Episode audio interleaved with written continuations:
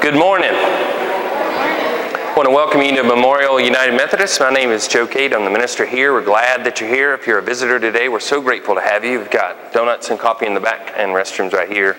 And your children will come forward, um, and you'll see in the children's sermon. And if they would like to, go to the library. They'll be going with Miss Marcia to the library. Before I start with the announcements, I want to give you the opportunity to raise your hand to offer prayer concerns. If you raise your hand, an usher will bring you a card. You can write a prayer concern on that card, and it will be prayed over in this service and uh, throughout this week by our prayer team. Uh, so raise your hand if you would like one of those. Uh, Katie Jeter, our children's director, is gone this week on vacation, so please try to limit your contact with her. Don't text her, don't email her, because she'll write you back. And I don't want her doing that. I want her to uh, zone out, rest, so she can come back um, full force next Sunday. Um, as I mentioned, the library today with the children, so after the children's sermon, uh, they will be traveling to the library in the education building and be able to check out a book if they like. And um, I'm going to give you an update on the um, security of our church, what we do in, in terms of security on Sunday mornings. So the trustees um, and the staff are all going to receive a text from me every Sunday morning. And that text is simply reminding us who the trustee of the day is. We have a trustee that circles the campus all the time, always doing something. And so that trustee lets us all know who it is. And then if any of us see an issue in any place in terms of security or health, if somebody has a health emergency, um, one of us on that text is to text all of us so that we all get it quickly and uh, can act. I think that's the best thing we can do uh, right now in terms of security and health for you and your family on Sunday morning.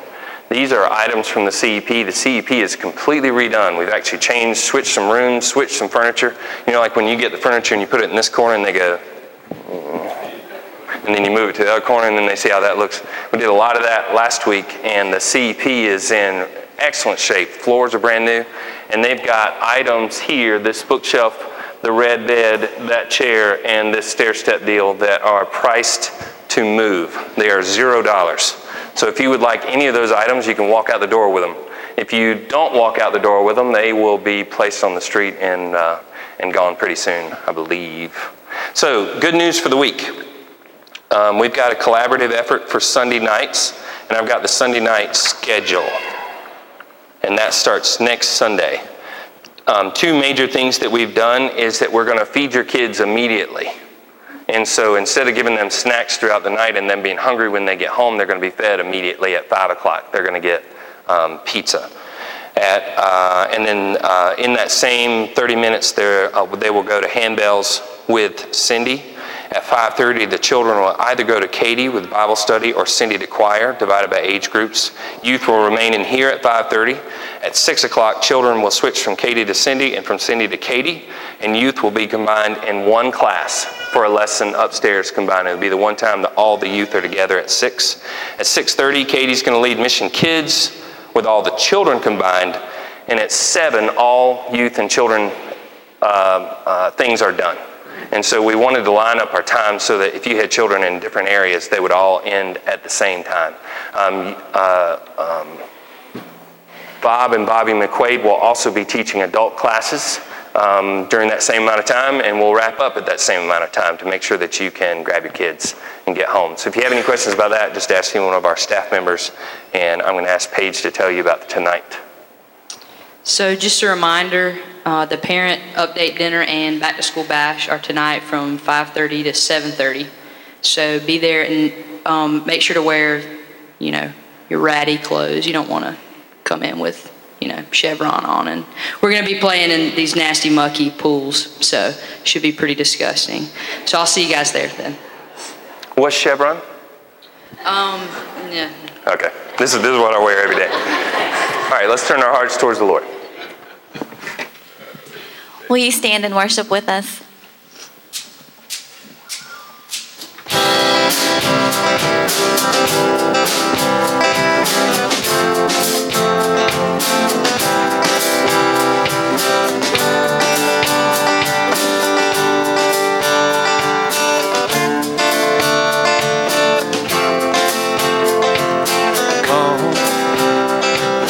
Now is the time to work.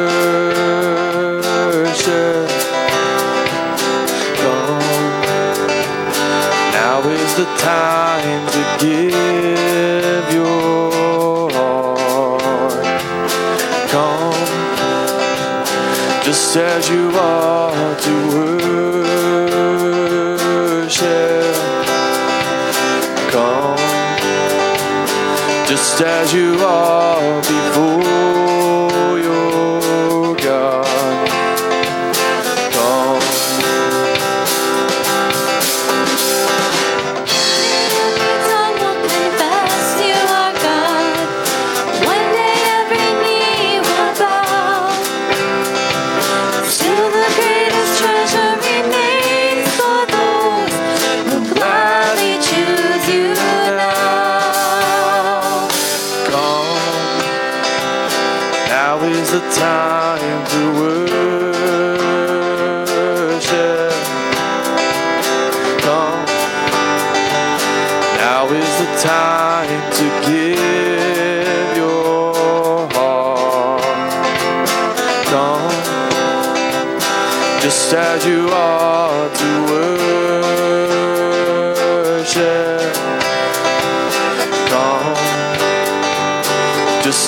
you are before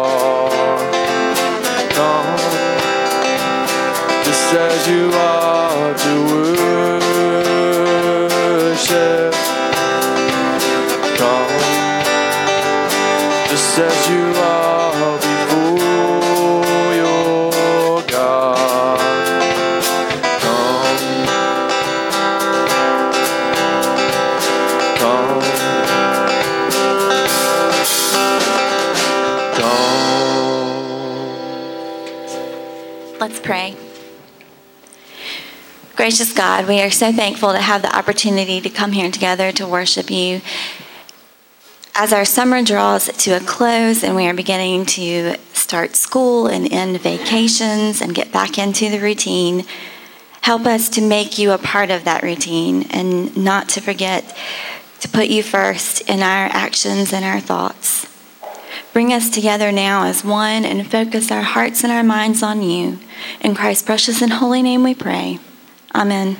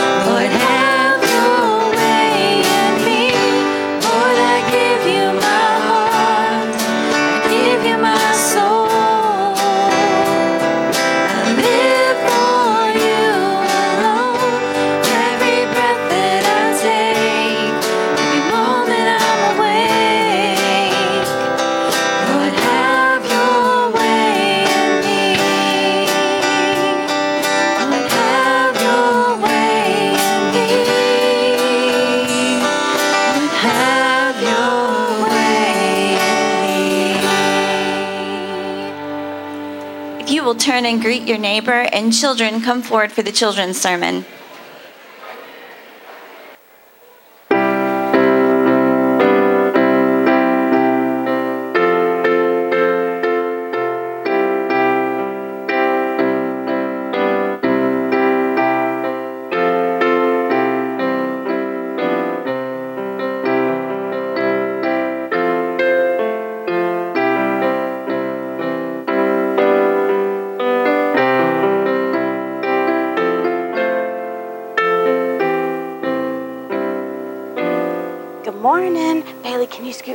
Can you scoot right there? Hey, guys. Guess what? Today's Sunday.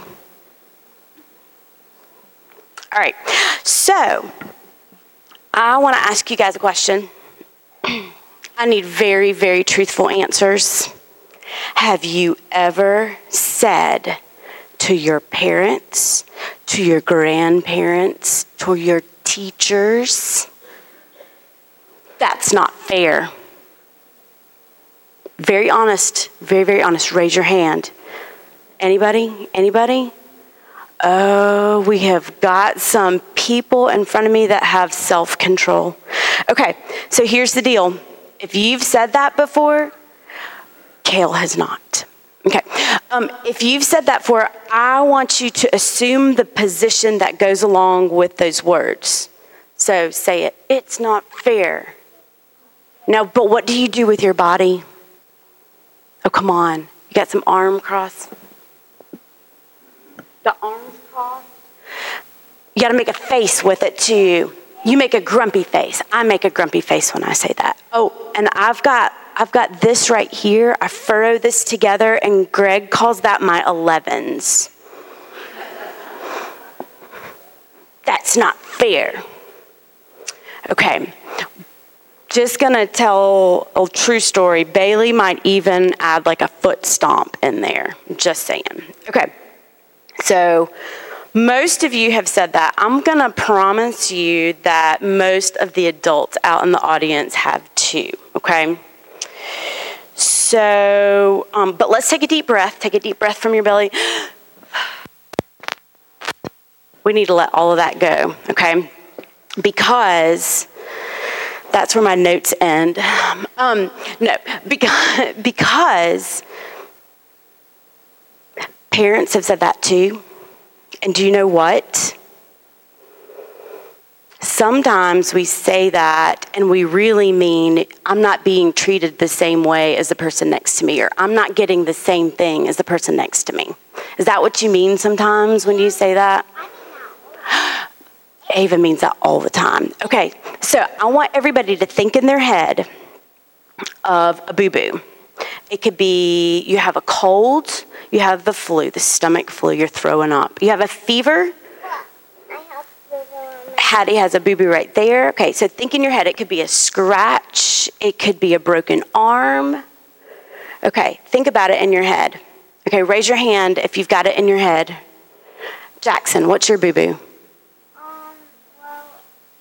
Just a pretend boo boo, doesn't have to be for real. Jackson has the flu. Kale, what do you have? What's going on? What's your pretend boo boo? A scrape. Emma, what do you have? Emma's got an arm boo boo. Ryan, a scrape. Anybody have a broken arm and their pretend boo boo? Ava? Broken leg. Okay. All right, so here's the thing. Are you ready? Okay, bear with me here. I am going to be fair to everybody and take care of your boo boos, okay?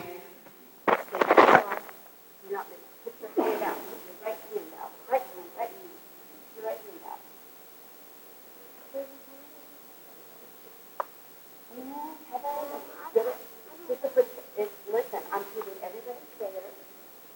Okay? What this is my right this hand? is a band aid This my right to take care of your boo boo. Yes, okay. It's a boo boo band aid, and I'm treating everybody the same way. We are fair. We're taking care. Nope, it's got to be on your hand because I got to do the same thing for everybody, okay? All right, here we go. All right. Okay, good job. Okay. I treated everybody the same way. We are fair. But did that take care of your your flu, Jackson? Did that take care of your flu?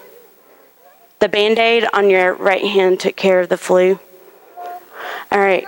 Did that take care of your hurt arm, Emma? The band-aid on your arm? It did? Oh man, you guys aren't rolling with me here. All right.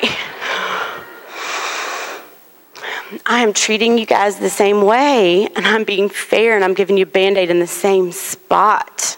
But that's not what you really needed, right? I'm going to tell you a secret. Your parents and your grandparents and your family, you may not get the same treatment as your siblings or your friends, but you know what? You're loved the same way. Sometimes we may not need the same things, and sometimes we may think we need the same things, but your parents and your loved ones take care of you the way that you need to be taken care of. And guess what? Oh my goodness, it was a big metaphor. Do you know what metaphor means? A picture that looks like what you're trying to learn about, that's a really bad example. I'm not a teacher, but here's the deal a metaphor is just a way of describing the same thing in a different way. Okay? And that's the way God loves us. Sometimes we don't get the same things, but He loves us all the same way. Isn't that cool? All right, let's pray. Dear God, thank you for today. Thank you for the air in our lungs. And let us have fun.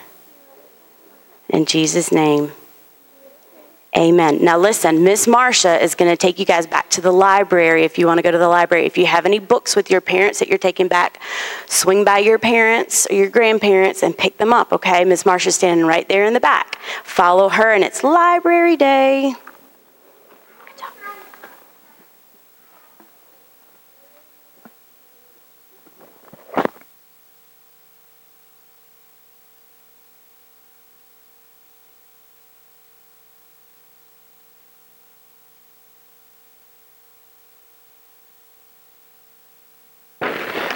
Turn to God in prayer, I'll have you uh, remember Ricky Wilson um, with a friend battling cancer. Let us pray. Heavenly Father, we pray to you in so many different ways. Sometimes in uh, friendly ways, sometimes seeking instruction, sometimes as a magic genie wanting you to grant us whatever wish we may have sometimes in serious fear in test results, sometimes prior to test results, sometimes in relationships or the joining together of relationship. We pray because we know that you are listening. Hear our prayer this morning, Lord, as we pray the prayer your Son taught us to pray. Our Father, who art in heaven, hallowed be thy name. Thy kingdom come, thy will be done on earth as it is in heaven. Give us this day our daily bread. Forgive us our trespasses, as we forgive those who trespass against us. And lead us not into temptation, but deliver us from evil. For thine is the kingdom, and the power, and the glory forever. Amen. This time of year, most American sports fans are turning towards football. Most people in this region are turning towards college football, and I do that too. And uh, when we were on vacation, I bought uh, two magazines and read them, and I don't read them like just kind of casually reading. Like I read them like a total nerd and underline a bunch of stuff and try to memorize who's doing what and where they've moved and what they're doing. It's, um, it's the way that I operate and work. So it's the only way I can not think about work is to do the same things I do at work, but to just, fo- just redirect them towards football. But this is also an amazing time for baseball, and I keep my eye on it. And one of my favorite series in the fall was in 2004. And in 2004, the Red Sox and the Yankees were playing for the right to go to the World Series. In a best of seven series, you've got to win four, and you're going to the World Series, and the Yankees had won three. The Yankees had also crushed the Red Sox souls for about 86 years in 2004. Um, just prior to that, something like 1919, uh, the Red Sox owner wanted to finance his uh, play on Broadway, and so he traded Babe Ruth to the Yankees. And sometime after that, the Yankees won something like 27 World Series, and the Red Sox won zero. And that night, Red Sox fans, where uh, Fox did this amazing job of really keying in on particular fans. And what would you say the posture was of those particular fans in game four when they were down by three games? They like this. Now, um, if we could, if we could really crack into what they were feeling, there's, um, oh, please just, you know, just one game. Don't let us get swept. Um, please let us lose so that this will be over and we don't have to suffer through three more games. Uh, uh, please, let's just get a hit, you know, what, whatever. And Fox would just, you know, there's all kinds of time in baseball in between plays. And they'd just be panning on fans. Mm. And the Red Sox won game one, or game four, 3 1. Then they won game five, it's 3 2. Then they won game six in Yankee Stadium, it's 3 3. Then they played game seven in Yankee Stadium. And it wasn't just Red Sox fans like this anymore. Who else was doing it? Yankees fans. So Red Sox fans are like, um, okay, so I know that I told you that I would do whatever you wanted if you just gave us game four. But now it's game seven. And I would love to not have prayed to this point and followed the Red Sox to not lose in crushing fashion like we did last year when the Red Sox pitcher was left in too long and then he gave up a home run and then we were done. And Yankee fans are praying, um, okay, so I know that we have 27 world championships, but if you could not let us lose a 3 0 lead, the first team to ever do that in history, and be GOATs, both fans and Fox is just killing it, getting to Red Sox fans, Yankees fans, your Red Sox. Just, mm. Here's the question Does God impact outcomes? Okay, so I, I would say that's a somewhat silly example, but it's not a silly example to some very serious fans. But it, you know, in terms of the greater human needs, sports is sort of a silly example. So does God impact outcomes when when you pray that you can make it to a meeting when you're late? Uh, when you are having a wedding outdoors and you've planned it for 13 months and clouds are gathering and you're praying, mm, can we please just have 40 minutes? I did. I, I lived in um, Charleston, Mount Pleasant in ministry for seven years. 80% of the weddings are outdoors. 90% of the wedding in Charleston's volatile. It, who knows what's going to happen when you have that outdoor wedding? Could you please let these mosquitoes go away for 30 minutes? Is the prayer. Could you give us a breeze off the water? It's 110 degrees. Everybody wants to get married outdoors in Charleston. Whether you make it to your meeting when you're late, whether it rains when there's a wedding that's outdoors, whether you get a positive report on your medical test, does God impact outcomes? Is the question that needs to be asked when we're praying for such. So let's look at Luke 22, Verse 39. Jesus left and made his way to the Mount of Olives, and as was his custom, I'm sorry, as was his custom, and the disciples followed him. When he arrived, he said to them, Pray that you won't give in to temptation.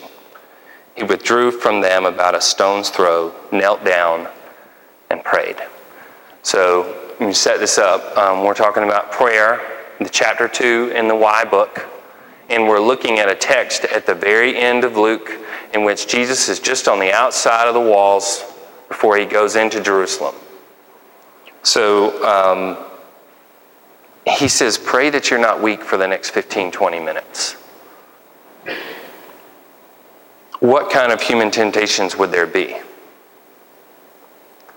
Well, the best indicator of future success is what? Past performance. That's the number one. Unless any sort of instance has changed, unless you've had some sort of um, motivation or education or whatever, the best indicator of what's going to happen is what has happened with an individual or a group of people. So Jesus knows there are very difficult times coming on the other side of that wall because they're going into the heart of the place that is suggested that he is not not not only is he not in the name of God, he's against God.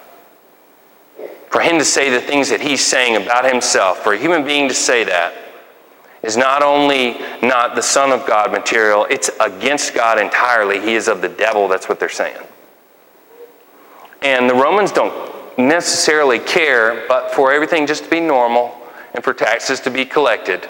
And so, if you've got a group of people who are just doing what the Romans tell them to do and are hostile to you and say to the Romans, hey, we'll keep being friendly to you and we'll keep collecting your taxes if you'll eliminate this threat. That's the environment that they're walking into in Jerusalem. He knows the full potential of evil of humanity, Jesus does.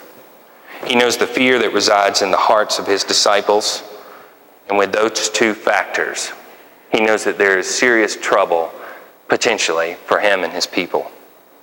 So I've had the great fortune of visiting Israel on two occasions. There's um, you know three entirely different settings. One is the rolling uh, green hills and water of Galilee, where 85% of his ministry was. It's beautiful. Most beautiful lake you've ever seen. It's a little bit higher, and you're at the Sea of Galilee. It's amazing. Then there is the barren desert of um, the Dead Sea, down where John the Baptist was starting what he was doing, down where um, uh, uh, Joshua brought the people over into Jericho and conquered Jericho, and the Dead Sea, and you just look around, just like, there's nothing here. How is that tree surviving here on its own? And then the third image is Jerusalem, which is just on top of itself and is modern, has lots of modern things, but is ancient. You know, like you think, I'm going to the Holy Land, I'm going to Jerusalem, this is going to be amazing. And people honk their horns just like they do in Atlanta. They're mad just like, just like people are in Atlanta and want you to move over and want you to get out of the way. But when you go to Jerusalem, um, the hills are just, I mean, it's just bang, you know, up and down, up and down. And when we were walking down to the Mount of Olives, where this setting is taking place, you're going from a, a vantage point of looking out of the entire ancient city, and you're going down a road that's just pretty much straight. It's, it's steep enough that as a young person, I was watching my footing and winding down, down, down, down, down to the valley that looks up at Jerusalem. And you're sitting there amongst ancient trees, and you're thinking, this is in the neighborhood of where he was looking up at that wall and knowing what was on the other side of that wall. Jesus said in verse 42 Father, if it is your will, take this cup of suffering away from me. How many times have we prayed that prayer of some sort or another? Um, I know that I'm a human being and I know that I have a frail body and I know that I'm sick, but I really wish you could take it. I know that I've signed up to do this thing and I know that I'm a leader in this thing. It scares me to death and I wish you could take it from me. Whatever it may be, this burden is a little bit much for me, and if you could take it, that would be great. The thing that should give you comfort in that moment is that Jesus did that exact same thing. That should also give you a sense of Jesus' humanity. Some people say, well, he's the Son of God. I don't know if he felt that much pain. I don't know if he went through it like I go, like we humans go through it. In that moment, he said, if you could take it away from me, that would be really helpful. So here's your first quote of the day from um, the book Why by Adam Hamilton. Many people struggle with their faith because of God's silence and apparent impotence when they cry out to Him in their time of greatest need. What makes these unanswered prayers even more disturbing is the fact that some Christians claim that God regularly answers their prayers. So, in so many cases, when someone frequently talks about answered prayer, they just have an attitude of being, uh, well, it's an attitude of gratitude. we talk about that with kids. It's a, it's a, it's a, uh, a, a way of living that is constantly thankful. What's tough for a person who has prayed that their illness or the illness of their loved one or their child or whomever may be taken away. When someone says, I was late to the meeting and I prayed that God would get me through, and I got there and God got me through, and that person who prayed that their cancer of their child may be taken away hears that, and their child's cancer wasn't taken away, then they think, well, uh, what? Is there something that you did? Or is there something that I didn't do? Or is there something that I did do that made God block this joy of, of help and answering my prayer from me? Does that make sense? It's tough. Scripture continues. Jesus says, However, not my will, but your will must be done. Then a heavenly angel appeared to him and strengthened him. He was in anguish and prayed even more earnestly. His sweat became like drops of blood falling on the ground. So, um, if y'all been in the traditional worship space, which will obviously be on the fifth Sunday because we're gathering together on the fifth Sunday in the traditional worship space, y'all remember that, right? Base churches, many times, if they have stained glass in the centerpiece, it's one of two pictures. One picture is the one that we have, which is Jesus holding a lamb like this. And, uh, you know, there's tons of images of lamb, both uh, um, sacrifice of the lamb and y'all are, you were like a children. Uh, you you are like my children, like a lamb, he's holding it. Y'all know what the other major one is? Yes, it's, um, it's Jesus on a rock, just looking up, and the, and the clouds just as dark as it could be, looking up in deep sadness and anguish. So it's interesting, those two different models, which one you decide you want to be the focal point of your traditional space. Do you want Jesus holding the lamb in sort of a comforting image, or do you want Jesus in anguish praying out to God? And that image is this text. I think it's fascinating which one churches choose, and who, knows who was on the committee that chose it, but whatever. So, okay, so a couple interesting parts of this text. Something I honestly didn't notice before. Um, an angel came and strengthened him. That's only found in Luke. Mark doesn't talk about it. Matthew doesn't talk about it. John doesn't talk about it. Luke is the only one that mentions this that an angel came and strengthened him. If you reflect back on a time when he was in the desert for 40 days and was tempted, did he have any food? No. Did he have any water? No. Did he have any angels? No. The only thing that was there was uh, the devil tempting him. When did the angels attend him? After. What's interesting is this is before. Before he goes through the trial, the angels are there and strengthen him. But the angel doesn't stop it. The angel doesn't say, okay, now we don't even have to do this. It just strengthens him, picks him up, and says, you, You're going to have to go. You're going to have to go there.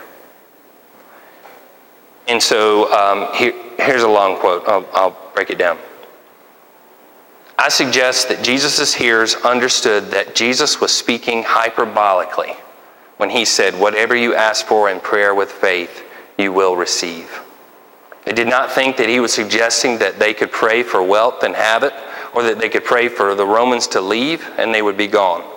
They did not think that he was saying pray for world peace and it would instantly happen. Or that if they only prayed with the faith of their problems, challenges, disappointments, and illnesses would magically disappear or be resolved. I think they understood that Jesus was saying, Go to God with your burdens. Be bold when you pray. Trust that God hears your prayers, and in ways you don't fully understand, God will see you through the situation that you face. So um, it'd be interesting if we could take a poll somehow. I'll find a way to do it. Of, is it more comforting to you to hear this text and to hear that God will not intercede in situations in which you're going through great trial? Because you've been through great trial and now you know that God didn't abandon you. Or is it more frightening that God will not spare you from instances of trial that are in this human life? I would probably guess it has to do with whether you've been through something or not. If you've been through something and you've wondered, does God even care? Is God even present? I'd like you to hear this text, hear these quotes, read this text, understand what Jesus went through, and know that intense illness, sick, uh, uh, loss, devastation, in no way, shape, or form means the absence of God. Instead, it's an opportunity to turn to God and to pray boldly for help, for aid. Verse 45. When he got up for praying, he went to his disciples. He found them asleep, overcome by grief. He said to them, Why are you sleeping? Get up and pray so that you won't give in to temptation. So he said to his disciples, If y'all will go over here and just pray and make sure that you don't give in to human temptation, I'm going to go over here and pray by myself. He went over here and prayed by himself and said, If you could spare me from this, but your will be done. And then he went back over and the guys were napping. Now, you could make fun of them for sleeping. Or you could say, um, I bet they're ragged. I bet they're ragged as they could be. And he's saying to them, in what had to be a broken voice, I need you to pray now. So he's not spared from it. They're not spared from it, but they're praying boldly to God to be helped to be get to get through it, understand it. So here's your third quote. God does not always answer our prayers, even when we offer those prayers in faith at times of real and pressing need. They also teach us that while God may not answer our prayers as we pray them, God does not abandon us. More than that, these accounts tell us that God works through the situations from which we have not been delivered as we asked. Now, I want to, I want to be clear, and I think Adam would suggest it too. I know that it gives us comfort sometimes to say, well, it's what God wanted. But we talked last week and the week before that about would a parent want a child to go through pain? Could, if they could spare them, would a, parent, would a parent want a child to go through pain? Not very likely. And so I don't think that God desires that we go through pain to teach us a lesson or to punish us. I think this human life is full of painful things in which some can God can intervene and some they play out. And so when he says um, God will use those situations, I think it has to do with all of us surrounding that individual. The will of God is the human being surrounding the person, praying for them, lifting them up, supporting them, and showing them every way possible how much God loves them. And here's the last quote of the day. This has led me to conclude that God's customary way of working in our lives is through what appears to be ordinary means. Rather than suspending the laws of nature that God created and bypassing the human beings God created to do God's work, God typically works through the natural laws and through what? People. So he has a funny quote in there that, um, what if God granted every single thing that we ever asked for? What would that world look like? If uh, five different men prayed to God that they could have a particular woman as their wife. How does that work? Right? If we prayed that we could have all the money we wanted, if we prayed we could have the car we wanted, if we prayed we had the house we wanted, prayed we had the help that we wanted, everybody prayed all that and we all got everything we wanted. It could get really to a really twisted state with humanity. But answered prayers, in so many cases, come in the form of human response to our loved ones, to our coworkers, to our fellow church members. So, I think it's important that we pray boldly that we may be healed, that we pray boldly that we may receive a position, that we pray boldly that our church may be um, vital in this community. And I think it's important that we have great patience and that we bring about many of those things by our actions and our words. Let us pray.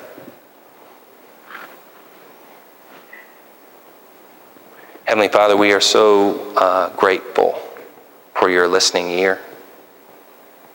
And as we pray impatiently just before an event, remind us that your will is so mo- most often carried out by the human beings in our actions and our words. Help us to pray boldly in everything that we do.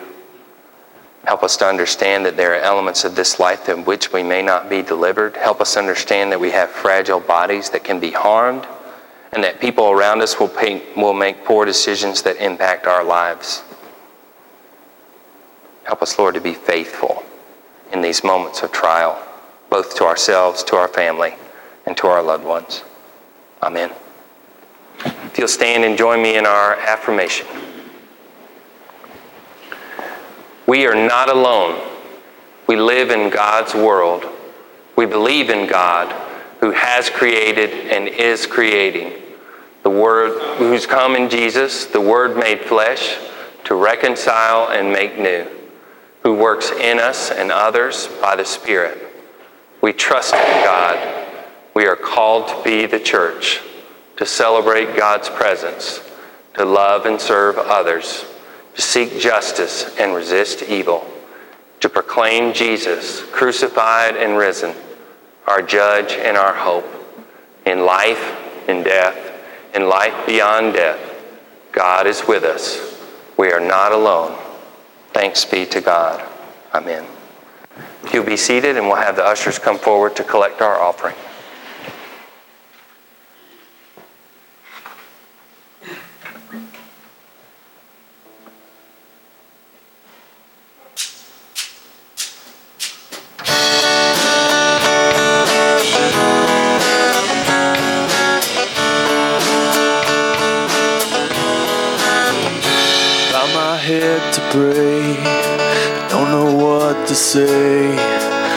Sure how to fix the things I'm dealing with.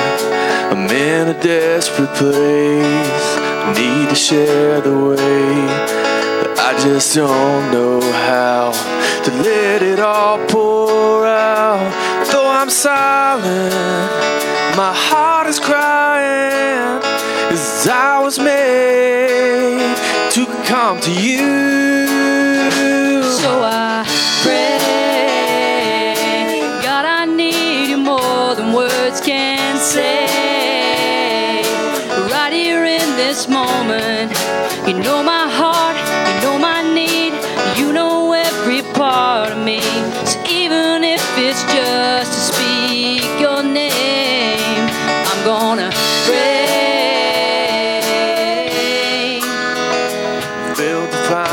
time, but you've been calling out. I let the days go by as if I could live without. It's gotta be here now. I won't be pulled away. It's just, just you and I. So let the world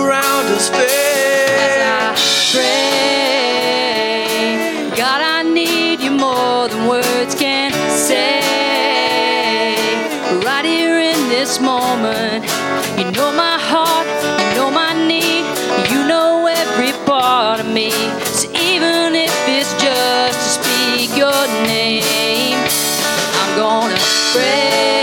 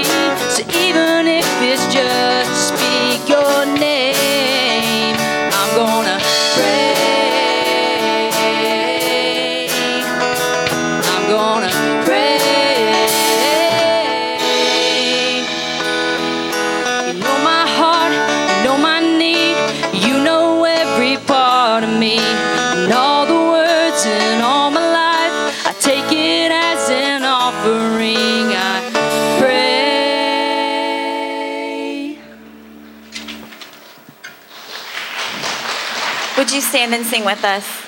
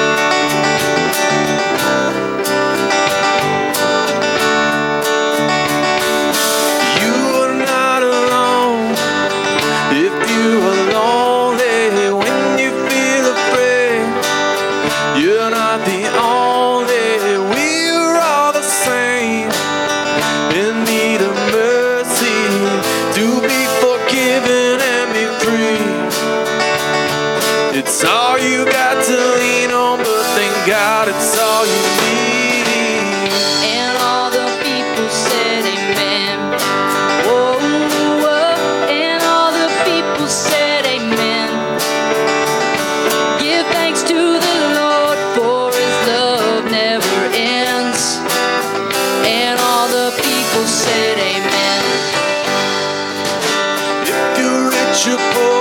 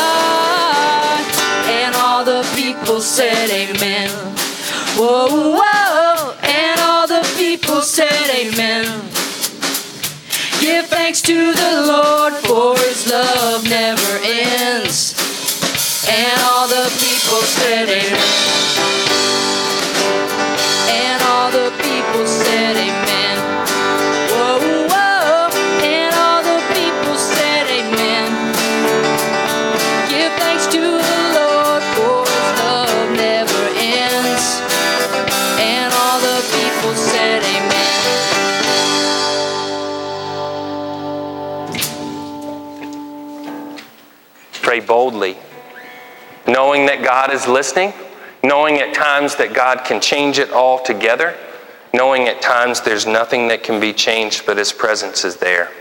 Pray that you may be the hands and feet of the people in this world who need you so desperately to proclaim the Word of God. Sometimes I thank God for unanswered prayers. Remember when you're talking to the man upstairs that just because he doesn't answer doesn't mean he don't care. Some of God's greatest gifts are unanswered. Some of God's greatest gifts are all too often unanswered. Greatest are unanswered prayer. Have a blessed week.